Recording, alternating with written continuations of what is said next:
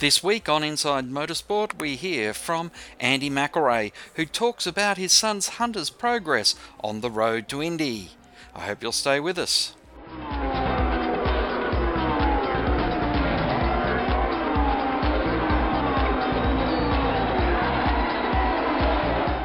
Firstly, to Monaco a week earlier than normal, and Max Verstappen was able to take the victory in his first Monaco Grand Prix win. It was an interesting weekend to say the least, with Lewis Hamilton having dramas, and that has allowed Max Verstappen to take the lead in the Formula One Championship.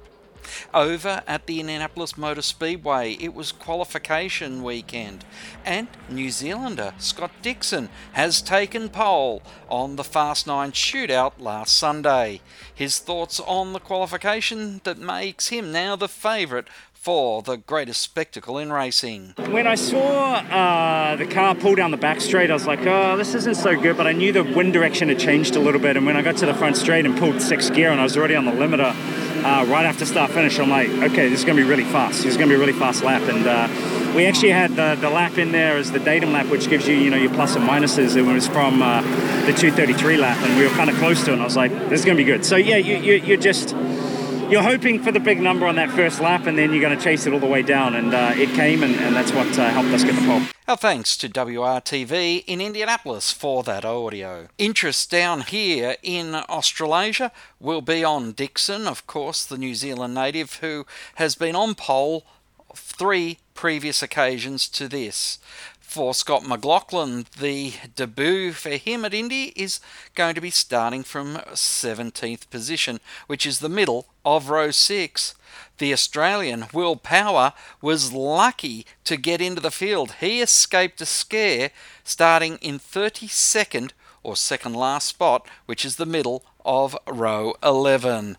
The race takes place early morning on Monday. Welcome to Inside Motorsport. We're here with Andy McElrea, and it's a very special time because, Andy, when you lived in America, you had something happen that um, all of us enjoyed at some stage, Craig only in recent times, and that is the birth of a son. And you gave yes. your son the name that any American kid would say, Hey, I want to be a race driver. What are you going to call me, Dad?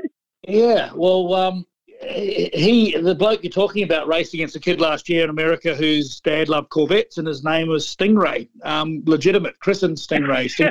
so um, we weren't quite as brutal calling our son Hunter. What's What's interesting about that is that he uh, actually an English name, but every, because we lived in America at the time, all our aunts and uncles going, "Well, that's a very American name." So um, sort of sort of works for the situation he's in now. It does indeed. Now, Hunter's been there for a couple of years. Uh, tell us what's been happening. He ran Formula Ford here very successfully. Yeah, he um, he managed to win the championship here in 2018 and uh, got a um, t- ticket to go to the global shootout in um, in Arizona, and we're you know 18 Formula Ford and Formula Four champions around the world had a had a shootout. He he was fortunate enough to win that, so that gave him a $200,000 US scholarship to do the USF 2000 championship in uh, 2019. So he that was his first year racing in America. He um, had quite a quite a solid year. It was leading the championship with two races to go, and then in qualifying for the last race, there was an engine sensor in the manifold failed. Um, so he caused a a red flag on the outlap of qualifying, and when you cause a red flag, you lose your best lap, which he hadn't done anyway. So he started off the rear of the grid. So the to win that championship was going to be a three hundred and fifty thousand US dollar scholarship, um, but he um, he lost the championship having to start from the rear of grid for the last race. So that was a bit brutal, but that's um, that's racing and that's life. So uh, thanks to um, a network of of backers here in Australia and particularly New Zealand. Uh, he managed to pull the budget together to do the next step of the road to Indy, which is called used to be called Pro Mazda back in the day. Now it's called Indy Pro 2000. So those cars are about four seconds a lap faster than the USF 2000 car, and it's um, it's one step below Indy Lights. So he did that championship last year with his team from uh, USF 2000, Pabst Racing. And um, the, it was the first year for the team in that championship. Um, so they did a lot of learning, and obviously it was um, the driver's first year also. Um, and they were fairly off the pace early in the season, and they got slowly got up to speed, and then they actually won the the last race of the year at St. Petersburg in Florida. So that was um, a decent, solid way to finish the year and and lead into this year, which um, the plan, you know, is for a driver without um, a lot of budget. So like Matt Campbell and Jaxon Evans in the in the Porsche um, pyramid, he's similar in that he doesn't have um, rich parents, so he needs to kind of win his way up the ladder. And so for this year, he he's doing Indy Pro 2000 again with the same team. Had a had a very solid start to the championship, but had a, a pretty ordinary round at um, in Indianapolis on the road course a couple of weeks ago. So he needs to win this championship to get the ticket to go up to Indy Lights for next year. So that's what's happening uh, right now. Okay. And uh, he's racing this week at uh, not at Indianapolis, but at the nearby track. Yeah, correct. So he's they raced at the uh, on on the road course at Indianapolis Motor Speedway two weeks ago, and this weekend they do what's called the Carb Night Classic. So it's on the Saturday night in Indianapolis on the night before the 500. So uh, they're on yep. a, a, small bullring oval. It used to be called IRP back in the day. It's now called Lucas Oils Raceway, and it's a 5 8 mile bullring.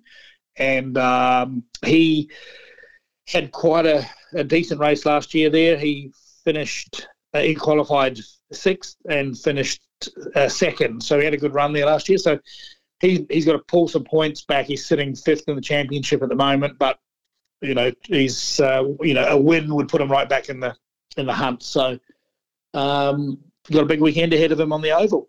And of course, that's the track uh, I saw Matthew Brabham race on some years ago, maybe six, seven years ago. Um, how many more races have they got this year? Okay, so they're they've done seven of the eighteen, so eleven to go. Uh, this will be the eighth race this weekend on the oval. Then they go to uh, Road America, which is a obviously a beautiful, big, fast, natural terrain flowing um, road course. So um, then they'll go to Mid Ohio, again another another sort of Aussie and New Zealand type of circuit. Then they'll go to the Gateway Oval, which is um, a one mile oval the IndyCars run on, and then off to New Jersey, and then they'll finish the championship at uh, back in at Mid Ohio. So they virtually run as a third support category uh, under IndyCars. Correct. Yeah, and that's one of the cool things about it. That in, his first, in his uh, USF 2000 season, I went up to to all eight races for the weekend and came back. Last year with COVID, we were um, weren't doing any racing here, obviously, for a fair while. So I went up there for three months and and so hung out with the team and offered a little bit of support where I could. But one of the really cool things about it is you know, with the Indy cars. So when you're um, when you're going down to pit lane for a session, there's Tim Cindric or there's Scott Dixon or there's, you know, you're just bumping into all of these pretty well respected drivers and managers and crews and things. So we've managed to strike up some some really good uh, relationships up there. Uh, so if he turns out to be any good, then hopefully some of those relationships will, will help. All right. Well, I imagine that people could uh, get through IndyCar.com uh, a link to uh, see the races, if not the times, and at least uh, maybe a YouTube or something like that. So we certainly wish Hunter and the McElrea family all the very best for the following uh, few days of racing and look forward to how the championship pans out. Thank you for joining us, Andy, on Inside Motorsport. It's a pleasure, Tony. See you soon. Indeed. Look forward to it, mate. In a few weeks' time, we'll have more from Andy McElrea talking about his life growing up in New Zealand and his motor racing adventures. Next time, oh, on Inside Motorsport, we're joined by Mike Borland. I hope you'll be with us then. Until next time round, keep smiling and bye for now. Inside Motorsport is produced by Thunder Media for the Community Radio Network.